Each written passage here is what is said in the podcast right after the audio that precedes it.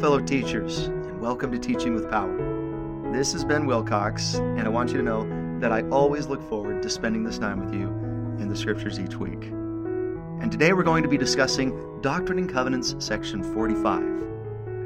Now, this podcast is actually the audio to my videos that I produce on my YouTube channel, Teaching with Power. So if you hear me referring to visuals and you'd like to see what I'm referring to, I encourage you to check out the video presentation on YouTube. My goal with these lessons is not just to give you insight into the scriptures, but also give you ideas and materials that are going to help you teach those insights to other people in relevant and meaningful ways. So, grab your scriptures and your marking pencils. It's time to dig deep.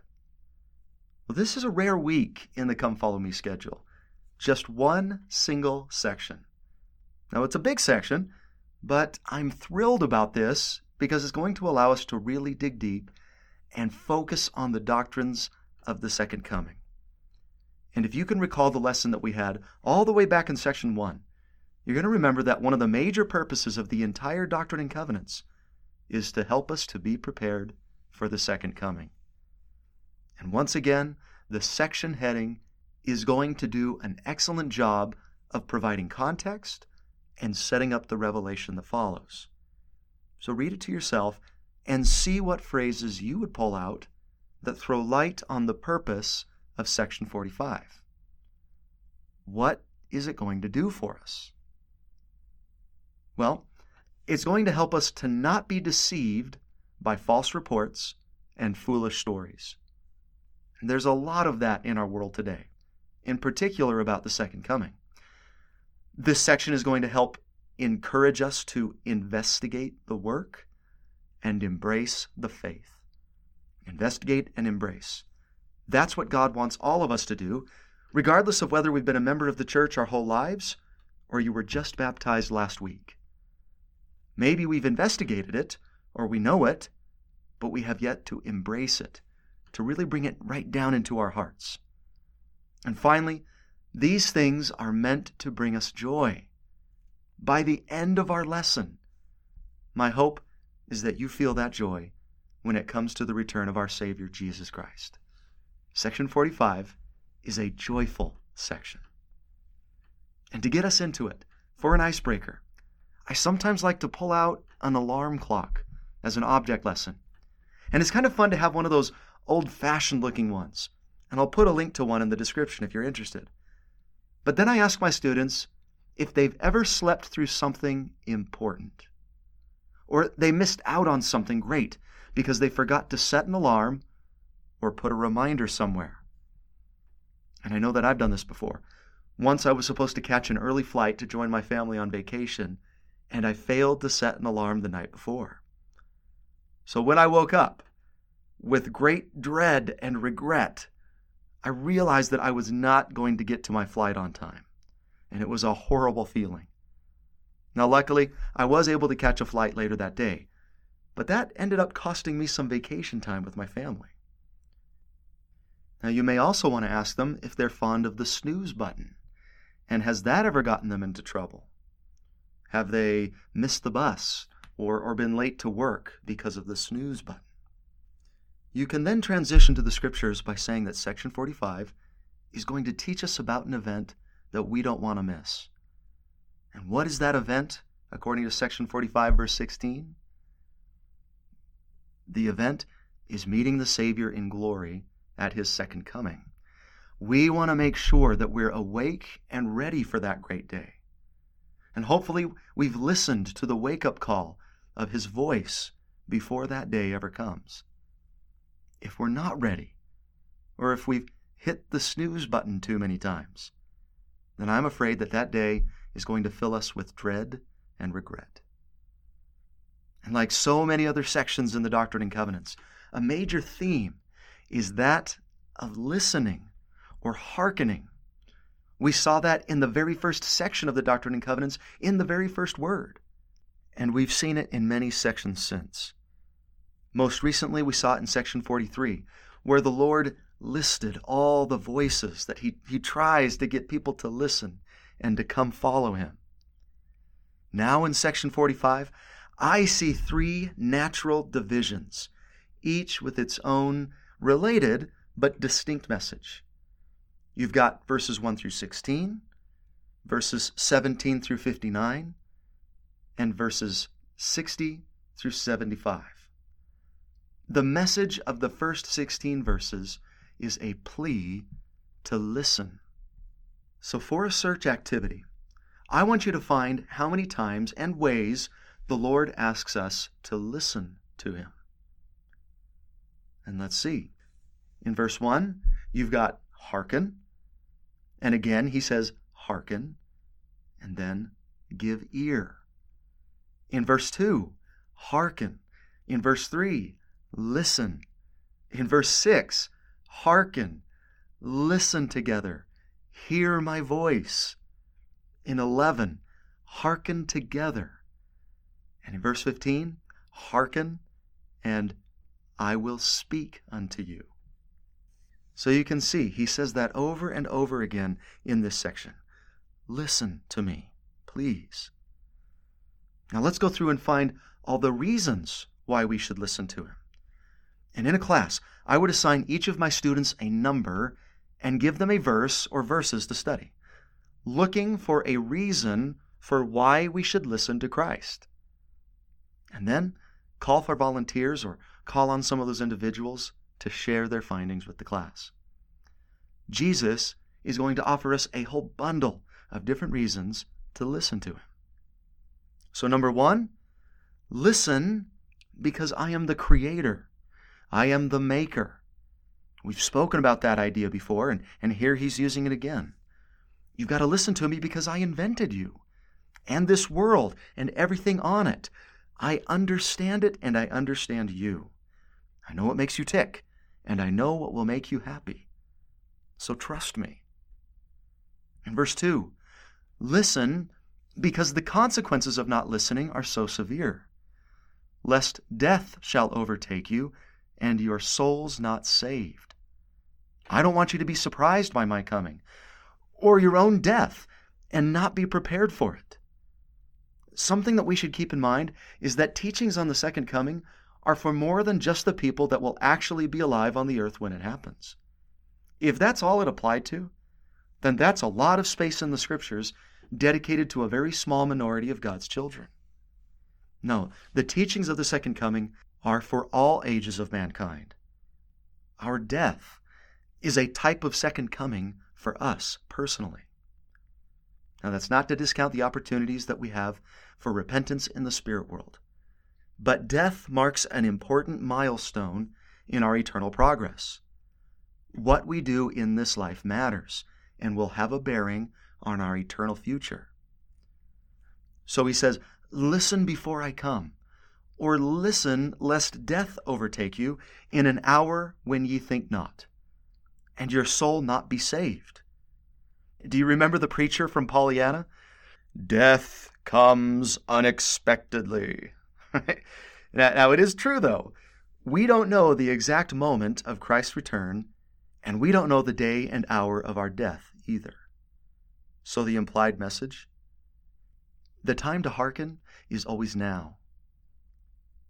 Verses 3 through 5. Let's take some time on these couple of verses. I really love them. One of Jesus Christ's titles is the advocate with the Father. Jesus is our advocate, uh, our lawyer, in a sense.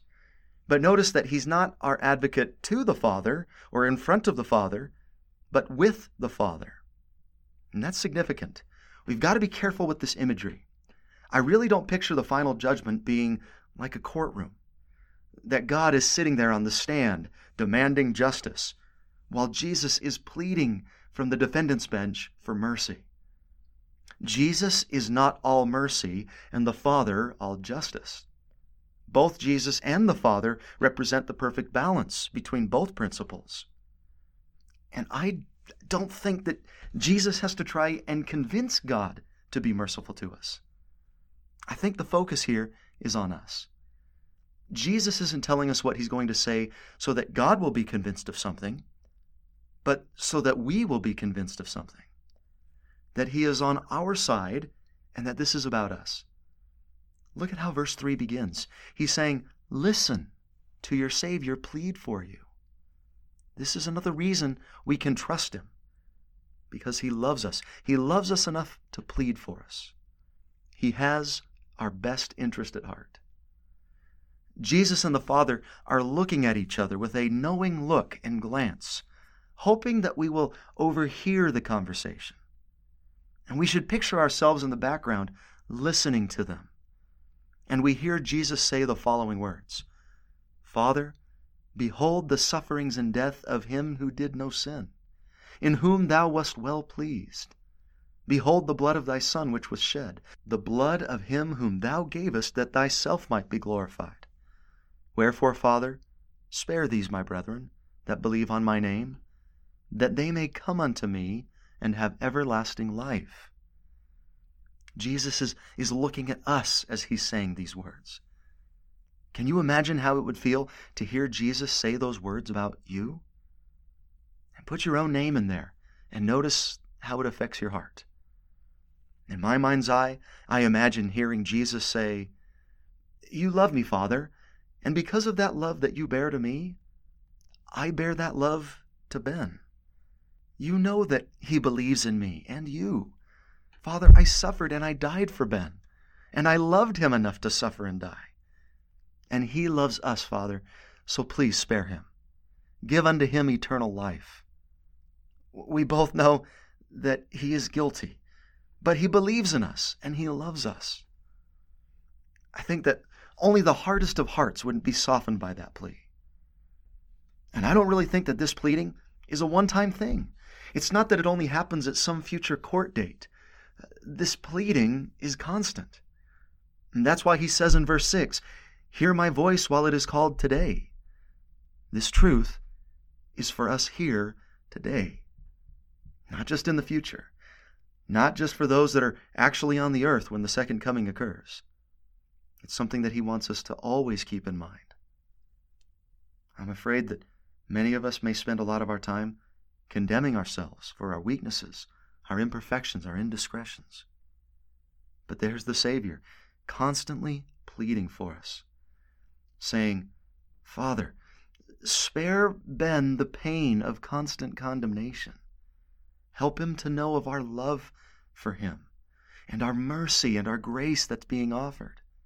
Help him to feel good about his progress because he loves us and believes in us. Wouldn't that help you to put your trust in his instruction and his wisdom? Verse 7 Listen, because I am great. There is a little bit of that theme in these verses, and, and it can stand as another reason. I don't think the major thrust of God's pleadings is, is that we should listen to him because he's in charge and he's so powerful. But there is a bit of that. Remember, he's giving us a whole list of reasons for why we should listen. And this is one of them. He is the beginning and the end of all. Doesn't it make sense to place our trust in a being of such immense power and glory? Verse 8 Listen, because listening will lead to great blessings for you. You will do and witness miracles. You will become my sons and daughters you will gain eternal life, the greatest of all gifts. So much is at stake here.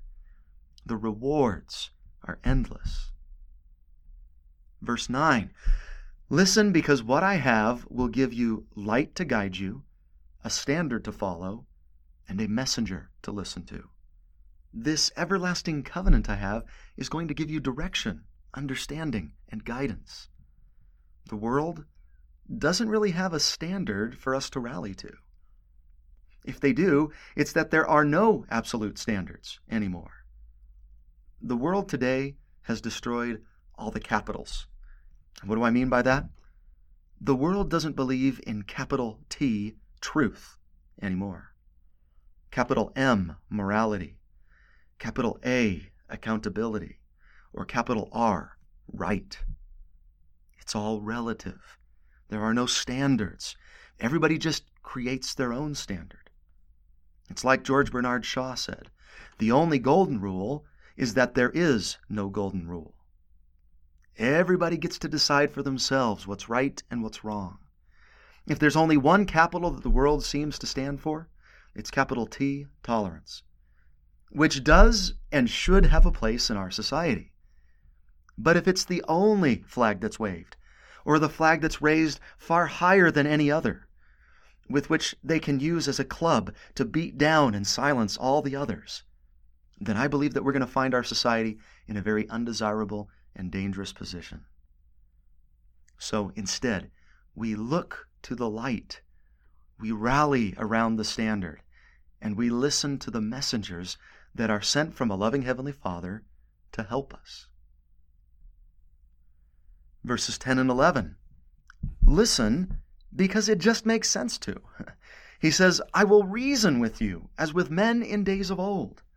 I will show unto you my strong reasoning. I really love that. This is a great model of the very first principle of priesthood leadership. And do you know what that is? You're going to find it in section 121, where God reveals the principles of righteous priesthood authority. And what's the first word on that list? Is it loyalty? Is it strength? Is it intimidation? No, the first principle of righteous priesthood leadership is persuasion. We are to lead by persuasion. We reason with those that we lead. We impart of our wisdom and try to help them see the best course of action for themselves that's going to bring them and all the most benefit. God is not a do what I say because I say so kind of God. He reasons with us. This whole first section is evidence of that. Before he teaches us anything about the second coming, he's going to plead for us to listen to him. He's going to, verse 11, show unto us his wisdom. Verses 11 through 14. And notice the title that he uses for himself here. He calls himself the God of Enoch. Let me show unto you even my wisdom, the wisdom of him whom ye say is the God of Enoch, and his brethren, who were separated from the earth, and were received unto myself, a city reserved until a day of righteousness shall come. And that's the only time in all the scriptures that he calls himself the God of Enoch. Now, why? Because listening to his wisdom can help you to create and live in a unified society, a Zion, one mind and one heart society, a society that was so righteous that it was separated from the earth and received unto the Lord himself. And a lot of individuals, a, a lot of religious figures and governments have tried to do this throughout the ages to create a Zion like community. But have they, or do they have the wisdom and the reason to create what Enoch created? Probably not. Only God can create Zion through his wisdom. It's never going to happen with just the wisdom of man. This kind of place and circumstances is something that has been sought for by all holy men and women. But they've never been able to find it. And they confessed that they were strangers and pilgrims on the earth. Now that's worth our contemplation here. How should we feel in the world? We should feel like strangers, which means foreigners, or pilgrims, wanderers looking for a more holy place. We should not feel at home in a world of wickedness and abomination. And that may be a good question to ask yourself. Do I feel comfortable in this world? Do I feel like I belong? According to this, hopefully not. Not belonging can actually be a good thing. If the entertainment, the values, the music, the language, the environment, the trends of the world make you feel uncomfortable, then that's probably a good sign. If you find yourself thinking and feeling, there has to be something better than this. Or, I want to find a better place, a more holy place than this. I want to live my life with 13th article of faith kind of people. The kind of people that seek after that which is virtuous, lovely, praiseworthy, or of good report. If those are our desires, that's good. However, if you're comfortable in the world, if you find yourself drawn to that environment and language and entertainment, constantly looking over your shoulder with longing for their standards and behaviors, then that may be a sign that you've slipped a little too far from the iron rod and you're stumbling your way to the great and spacious building. So listen to him because listening will eventually lead you to find that kind of world and society, to a place where you feel at home. And he's going to return to this idea in the last portion of section 45. This is one of the great promises of this section. Listening to Christ will lead you to Zion. Verses 15 and 16 are going to reiterate his plea to hearken to his reasoning as he promises to teach us more plainly about his coming. So, the truth here, and I'll keep it simple there are so many good reasons to listen to Christ. It just makes sense. And so I hope we will. And do you sense the Lord's care and concern and love here? He's just given us 16 verses of pleading and persuasion and reasoning before he ever even gets started in on the second coming stuff. You've got the carrot, you've got the stick, you've got the authority card, you've got reasoning and persuasion and love, all done in the hopes that we will listen to him. Listen to me, he pleads, because I'm the creator, because the ramifications are too great, because I love you, because the blessings are priceless, because it just makes sense. Because if you listen, you will one day find yourself in a place where you belong. Listen because I always keep my promises.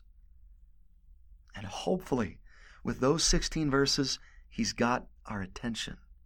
He's convinced us to listen. He's woken us up with the alarm of his voice.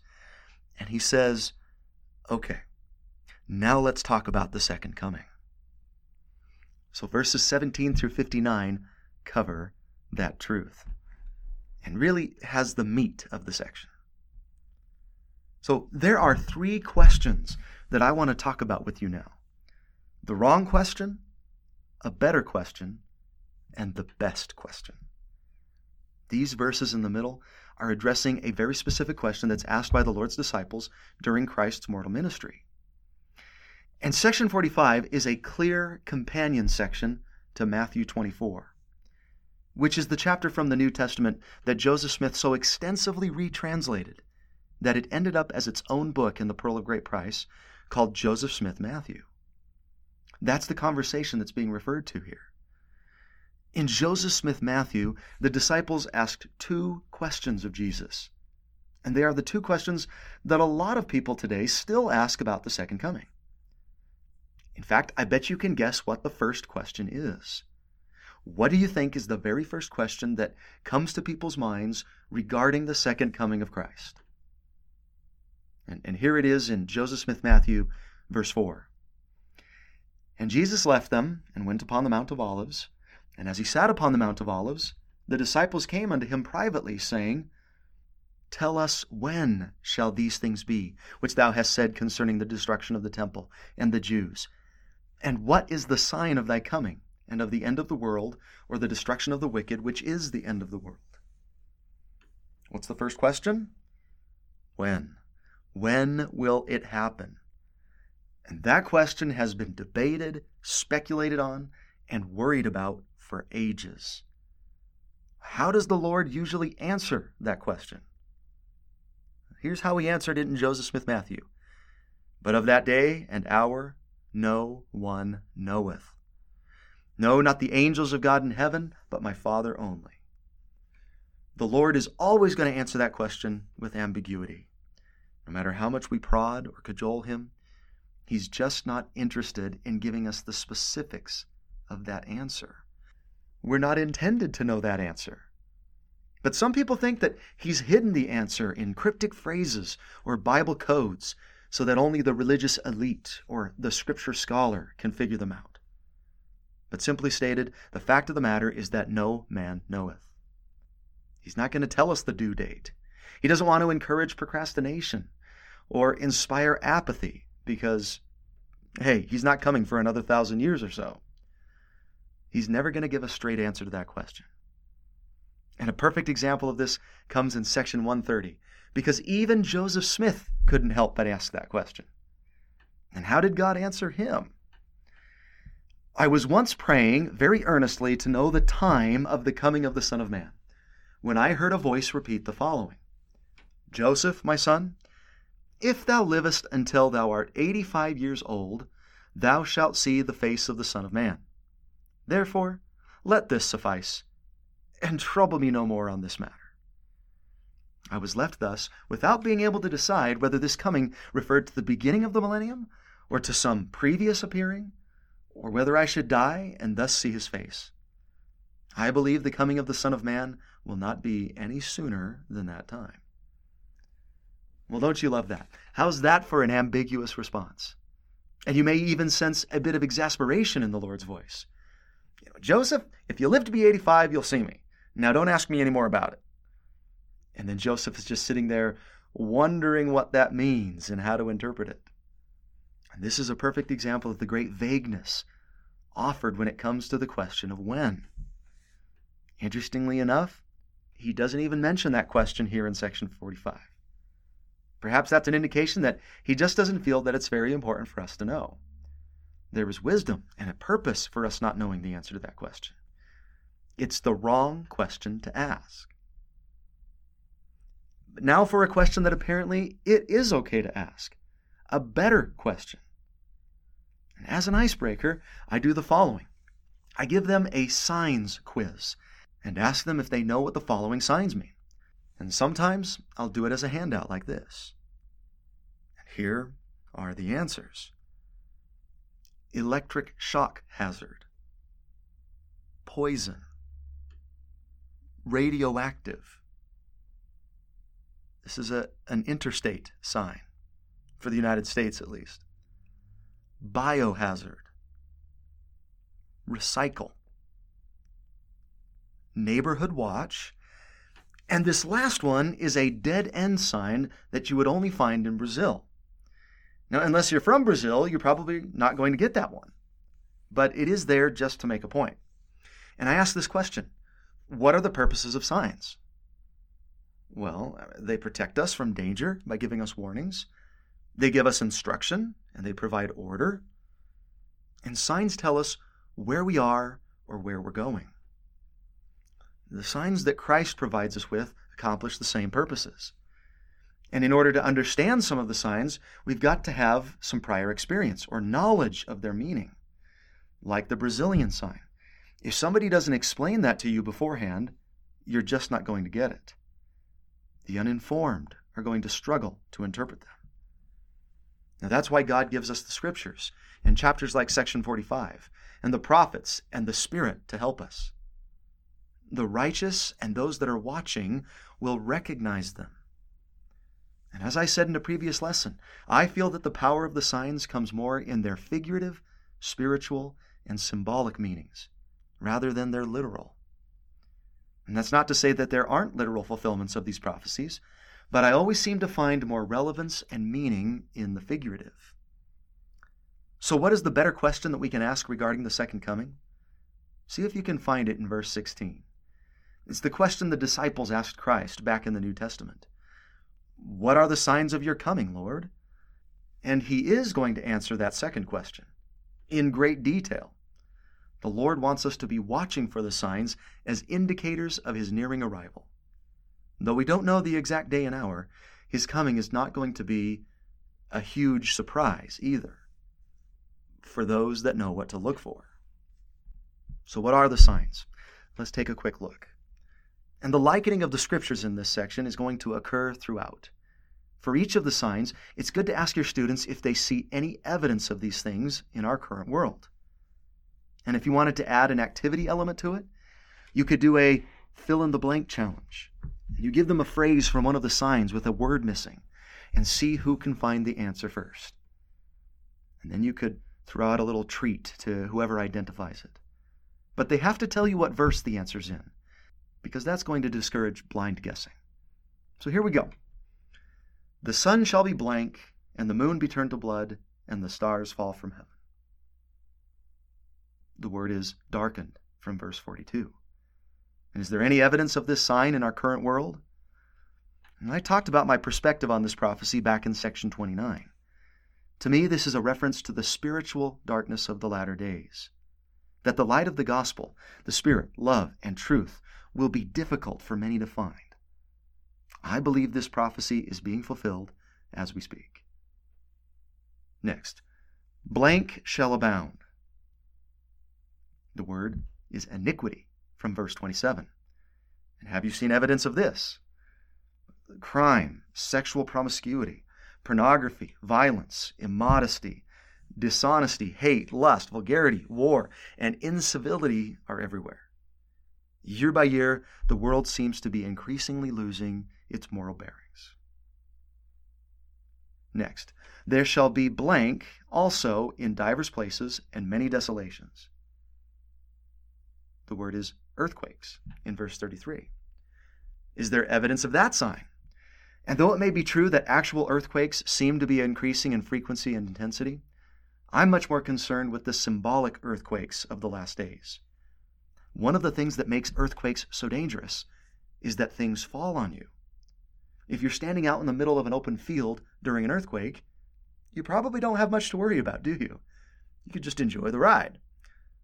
But how do people typically die from earthquakes? Things collapse, they fall on them and crush them. And perhaps this prophecy is being fulfilled as we speak, as morals crumble, and families and marriages, as standards collapse, and governments and nations, as the innocent are crushed by the weight of hatred, poverty, racism, war, confusion, and temptation. Morally speaking, the world is an unstable, earthquake, crumbling place. Next, this people shall be destroyed and blank among all nations. The word is scattered, and it's found in verse 19. Now, verses 18 through 24 describe Jesus' prophecies concerning the future of the Jewish nation, since that was fresh on the minds of the disciples that were asking him the initial question. And these prophecies have been fulfilled. The temple in Jerusalem was destroyed, and the Jews were scattered among all nations. But the Lord promises that they will be gathered once again in verse 25. And that could be referring to the Jews returning to Israel and establishing a nation there.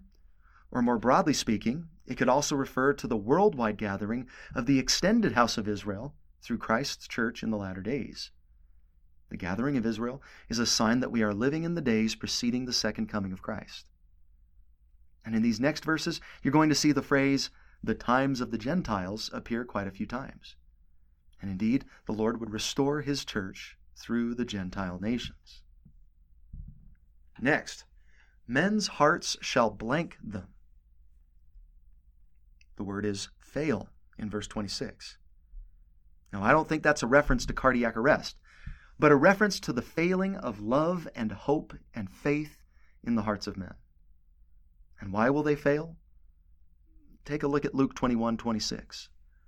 Men's hearts failing them for fear and for looking after those things which are coming on the earth, for the powers of heaven shall be shaken. The last days can be a terrifying time to live. Some are going to lose their faith in humanity and their hope for a bright future.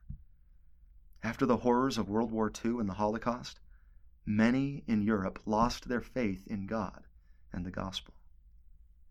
This prevalence of disillusionment or hopelessness or discouragement is a sign of the times. And have you seen any evidence of that? Next, blood and fire and vapors of the word is smoke in verse 41. And it sounds terrible, doesn't it? Is there evidence of this in our world? Blood and fire and smoke are all indicators of destruction. And this can certainly be both literal and symbolic. There's more than enough examples of literal blood and fire and smoke in our world. But there's also the spiritual destruction of faith and testimony and hope.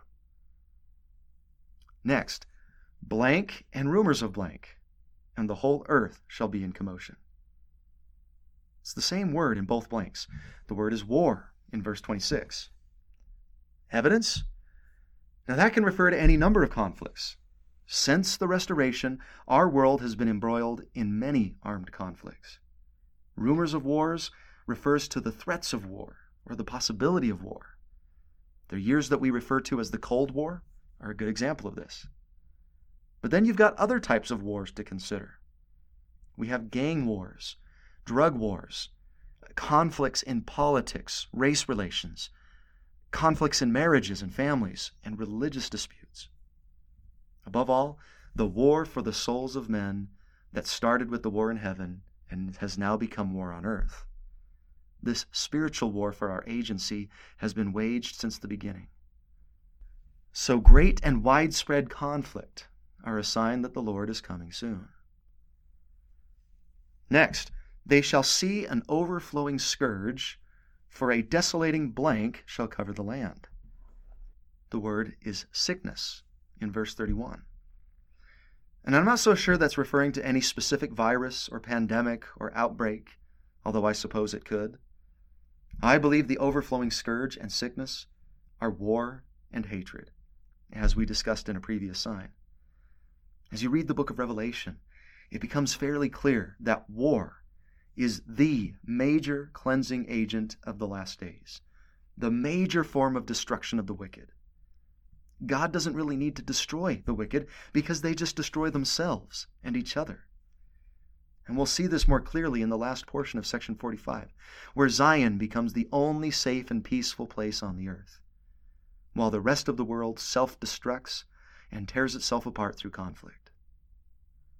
And now for the sign that worries me the most, the most disturbing of the signs. The blank of men will wax cold. And the word is love from verse 27. And how's that for scary? This to me is a more frightening sign than wars and earthquakes and famines. When people stop loving each other, things deteriorate quickly. Political division, racism, a casual attitude towards divorce, mass shootings, bullying, and a vicious incivility prevalent in much of social media are all evidence of the love of men waxing cold. Remember what Jesus said was the greatest indicator that we were his disciples, how people would really know and recognize his followers if they had love one to another. And as the world grows more wicked, the contrast is going to become more and more apparent. The love of men will wax cold, and hatred will increase. Well, those are some of the signs that are going to indicate that the second coming is drawing near. And it's not that the Lord is sending these things or causing them, but He's drawing our attention to the conditions of the world that are going to precede His impending arrival. So, the truth God reveals signs of His coming so that we may know that His coming is nigh, and to help us know that His promises to the righteous will soon be fulfilled. Now, that also implies something another purpose for the signs. Why would He want us to know that His coming is nigh, that it's getting close? I think he's hoping that we will ask the best question that we can ask concerning the second coming, the most important question. And though the disciples didn't ask that question, he spends a lot of time answering it. Can anybody guess what it is? He wants us to know when his coming is getting close so that we'll do something about it, so that we'll be ready for it. The best question you can ask is How can I prepare myself for the second coming? What Christ wants most for us is that we be prepared. He's not just sitting up there ready to light matches to the world. And that's why he sends signs and prophets and seems to delay his coming. He's hoping that people will believe and change and prepare. Because if we're prepared, neither of the other two questions matter as much. It doesn't matter when he comes, and it doesn't matter how obvious or frequent the signs become, because we're going to be ready. Unfortunately, many people have spent countless hours researching, studying, predicting, and speculating about the date and the signs of the coming of the Lord. And wouldn't our time be much better spent studying and pondering on how to prepare ourselves for that day and then acting on it? I think so. So we're going to spend the rest of the lesson learning what we should do when we see the signs and how we can prepare. And I see three major answers to that question in section 45. Send your students in to find the answers to that question with the following study guide. And there's also a section to take notes on how to do that thing and a liken the scriptures question to consider as well. So, number one from verse 35 Be not troubled. When you think about the nature of the signs that we just studied, we shouldn't be surprised by the disciples' reaction. It says in verse 34 that they were troubled by those prophecies. And no kidding, wars, earthquakes, blood, sickness, hate, not the most positive of prospects being described here.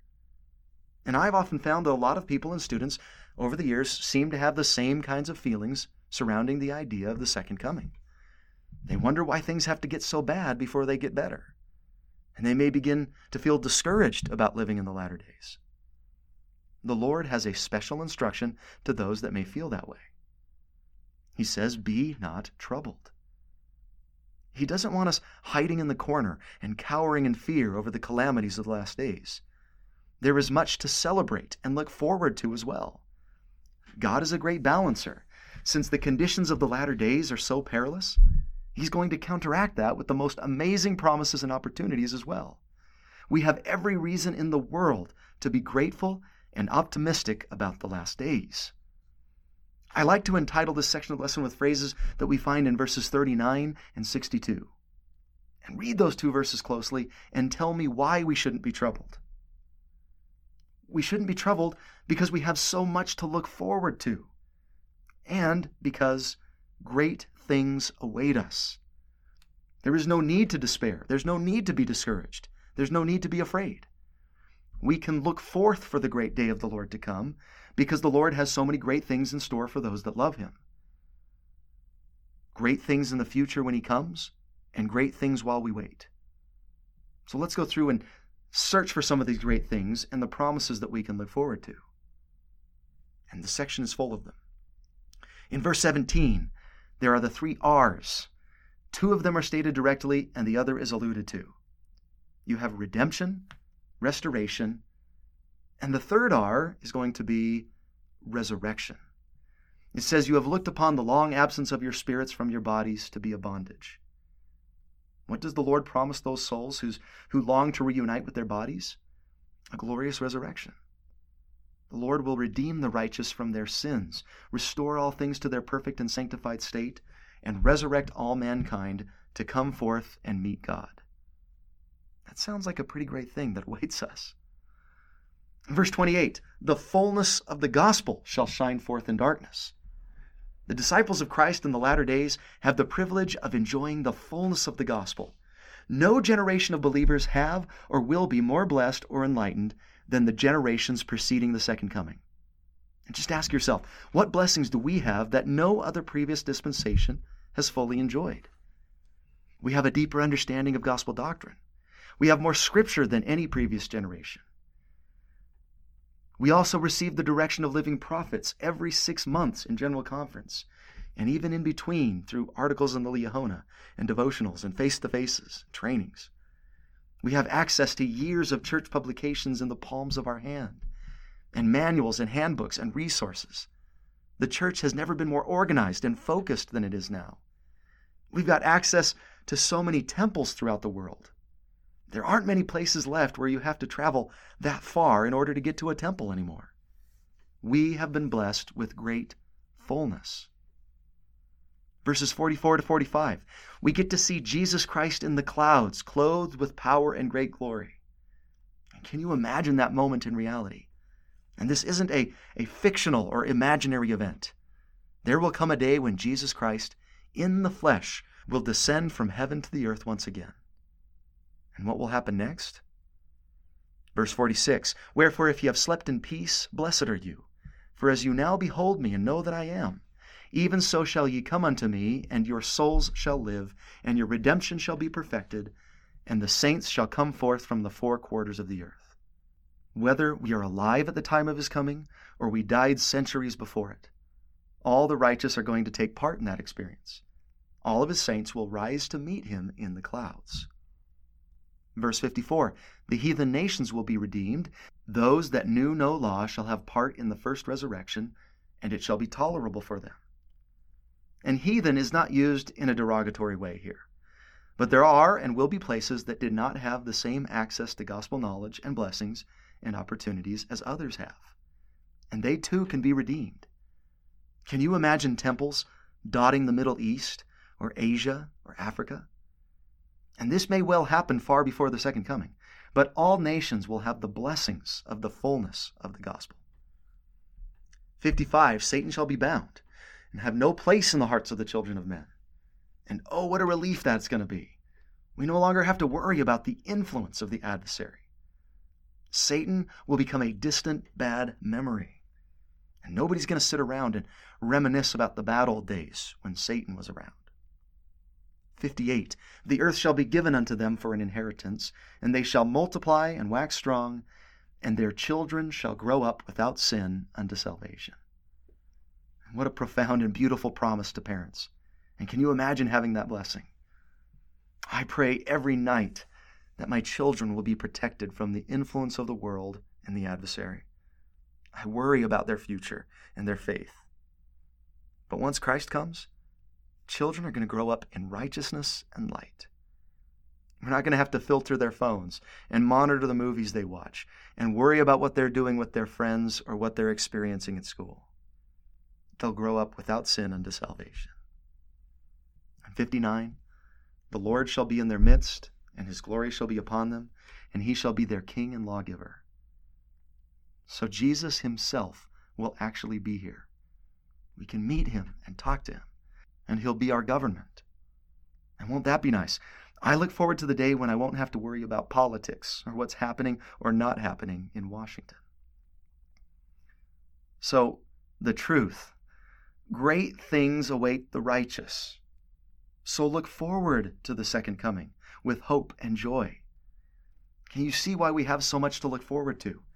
Such great things. And that's one of the great truths of this section. There's no need to be troubled or despair. We can remain firm optimists right up to the very day of his coming. Yes, the world is a miserable place in a lot of ways, and it's just going to get worse. But we can still find joy and hope and love and truth while we wait. There's a word that seems to come up quite a few times in this section, and that word is look. I think the Lord wants us to look for the positive aspects of the last days and not dwell on the negative. So be not troubled. We can be joyful and happy, even in a world of commotion and war and earthquakes and darkness. And to liken the scriptures, which of the great things most helps you not to be troubled? And another possible teaching suggestion here there's a great church inspirational message video that's entitled Men's Hearts Shall Fail Them with President Nelson. And he tells the story of a time when he was almost in a plane crash and how he was able to still remain calm even though it appeared that he was about to die. It's a very inspiring message and it fits beautifully with this section. And I'll include a link of it here and encourage you to take the time to watch it. The second thing that we can do to be prepared for the second coming is found in verses 56 and 57. And what is it? And at that day, when I shall come in my glory, shall the parable be fulfilled which I spake concerning the ten virgins. For they that are wise and have received the truth, and have taken the Holy Spirit for their guide, and have not been deceived, verily I say unto you, they shall not be hewn down and cast into the fire, but shall abide the day. What should we do? We should be wise by receiving the truth and taking the Holy Spirit for our guide. We all remember the parable of the ten virgins. And in that parable, there were five foolish virgins and five wise. And what was it that set them apart? The wise had prepared themselves with oil in their lamps. The foolish, on the other hand, had brought none, or had allowed their lamps to go out while waiting. Therefore, when the bridegroom came at midnight, the wise were prepared for the celebration, but the foolish were not, and the door was closed upon them. They knock on the door of the wedding and ask to be let in. But the Lord responds with, Ye know me not. And that's a JST change, by the way, and a very enlightening one at that. It's not, I know you not, but you don't know me. As if to say, Why do you want to take part in my wedding when you never wanted to spend time with me before? You were too busy, too distracted, too focused on yourself, too taken by the things of the world. You don't even know me. The five wise virgins had oil, though. And Doctrine and Covenants 45 tells us what the oil represents. It tells us what is going to help us to get to know the bridegroom, so that we can be welcomed to the great wedding feast, which is the second coming. The oil is truth. And with that truth, we are able to see our way by the light of the Holy Ghost. Truth is the fuel by which the light of the Spirit burns. So we have to ask ourselves if we have received the truth. Have we listened to the voice? The voice of the Spirit, the voice of the prophets, the voice of the Scriptures. More importantly, have we received it? And we've got to act on it and allow ourselves to be guided by it. The foolish treat the truth in a much different way. And there's evidence of that as you make your way through section 45. There are those that, in verse 6, harden their hearts against the truth. That in verse 29, receive it not, because they perceive not the light of the Spirit, and they turn their hearts away from me. No wonder their hearts wax cold and harden and fail them. And why do they turn away? Because of the precepts of men. And a precept is a rule or a principle. They want to follow the rules of men because they're easier, they're more seductive, more selfish. Verses 49 through 50 there are those that laugh and mock and scorn the truth, and those that follow it. And that's one of Satan's major tactics he employs against the truth. Remember the number one activity of choice of those in the great and spacious building. They had nothing better to do than to point the finger of derision at the faithful. And usually those that oppose the truth don't want to sit down and have a rational discussion about why you believe or, or debate the nature of the validity of faith. Their only option is to mock it. You can make anything look foolish by the way that you talk about it. Ask any comedian. And there are also those that watch for iniquity, that spend all of their time looking for the negative, the false, the imperfect. Those that make a man an offender for a word and dredge up any story or quote that they can find that may cast the faithful or the church in a negative light. So, to prepare for the second coming, we must receive the truth and allow ourselves to be guided by the light of the Spirit. Verse 57 promises that those wise souls that do this will abide the day. And I think that can mean two things. Yes, they will abide the actual day of his coming at some future date, but also they will abide every day. All their todays and tomorrows are included in that promise. You will be able to abide whatever the day brings you. So receive the truth, follow the Spirit, and enjoy the wedding. That day when Jesus Christ is reunited with his bride and the church, we're all going to celebrate. Let's not find ourselves on the other side of the door because we were foolish. But let the Lord find your heart willing, your mind ready, and your lamps full to liken the Scriptures, what could you do to more fully receive the truth and follow the Spirit? And our third thing. I've saved the best one for last, in my opinion. And that one's going to take us back to verse 32. What is the instruction that's going to help us to be prepared? Stand in holy places, and you shall not be moved. I believe the word stand here is an active word rather than a passive one. We are to make a stand against the wickedness and the evil of the world in our holy places and not just hide within them. It's our holy places that will provide us with safety and peace and refuge. And what are our holy places? I can think of no better reference that illustrates this than Isaiah 4 5 through 6. He's going to describe the three holy places of the last days. Can you find them? And the Lord will create upon every dwelling place of Mount Zion, and upon her assemblies, a cloud and smoke by day, and the shining of a flaming fire by night. For upon all the glory shall be a defense. And there shall be a tabernacle for a shadow in the daytime from the heat, and for a place of refuge, and for a covert from storm and from rain. So, did you catch them? You've got every dwelling place of Mount Zion, so our homes, her assemblies, or any place where saints assemble themselves together, our stakes and churches, and seminaries and institutes, the conference center, or any time two or more are gathered together in his name. And third, a tabernacle. Now, what was the tabernacle to them? It was the temple. So these are the three holy places from which we must make our stand our homes, our churches, and our temples.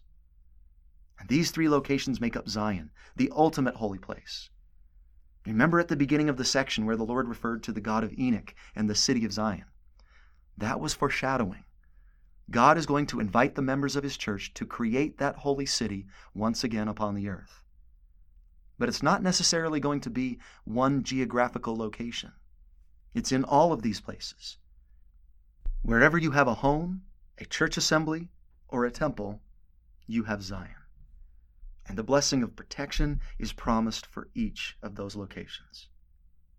So, the truth if we make a stand for righteousness in our homes, our churches, and our temples, we will be able to abide the calamities and the wickedness of the last days.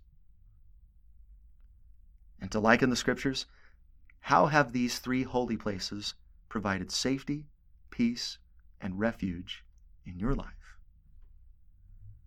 Well, I think this leads us beautifully into the final portion of section 45 the Lord is going to end with a charge and a promise to his saints. And since they're being asked to stand in holy places, they're going to need to do something first in order to follow that commandment. Look at verses 64 through 71. So, in order to stand in holy places, we have to build them first. Zion needed to be built, and it's still under construction. They started it back in 1830, and it continues until now. We have holy places to build so that we can stand in them. This is another great thing about living in the latter days. We're going to build a place where people aren't fighting one another, where they don't watch for iniquity, where they don't scorn, and they don't solve problems with violence. A place where people love each other and where hearts aren't waxing cold. We are going to accomplish something that all righteous and holy men have sought for in the past. We're going to build a place where the holy can say, this is where I belong. I'm not a stranger here. I can raise my children here without sin and trouble. I can feel safe and peaceful and happy here. And the closer we get to the second coming, the more pronounced the differences between Zion and Babylon are going to become. Zion is going to be the last holy place left on earth before Christ comes. And the wicked will look at it with awe and long for what we have. And I love how in verses 69 and 71 that Zion is made up of people from every nation. There is a place for every nation, ethnicity, language, and race in the kingdom of Zion. Every nation in the world has wonderful, good people living in it. Governments and organizations and nations have not been able to figure this one out. The grand dream how to unite people that are different. The only hope for real world peace that we have is the gospel of Jesus Christ in the holy places of Zion. And this is even true now. Have you ever attended church in a foreign country with people that you didn't even know?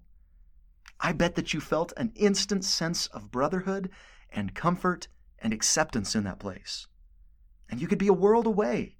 You may not even speak the language, but you're still going to feel at home.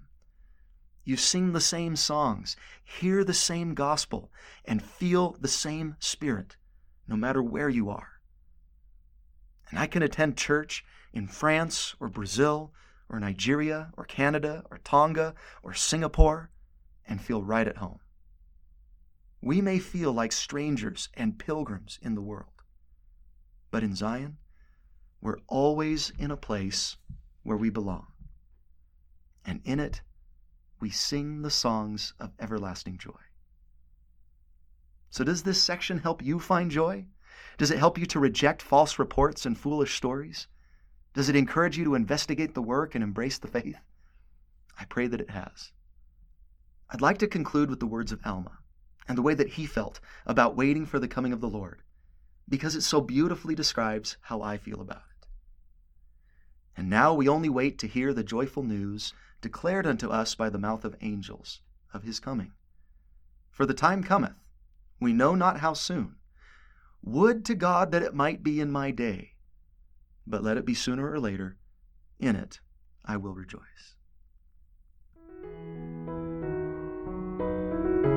Thank you for joining me today. And if you're interested in the slide presentation I used here, or the handouts that I make, or you like the lesson plan, go to teachingwithpower.com and you'll find links to those resources. If you found this lesson helpful, please subscribe, like, make a comment, and share it with those that you feel it could help. Thank you for watching. Now get out there and teach with power.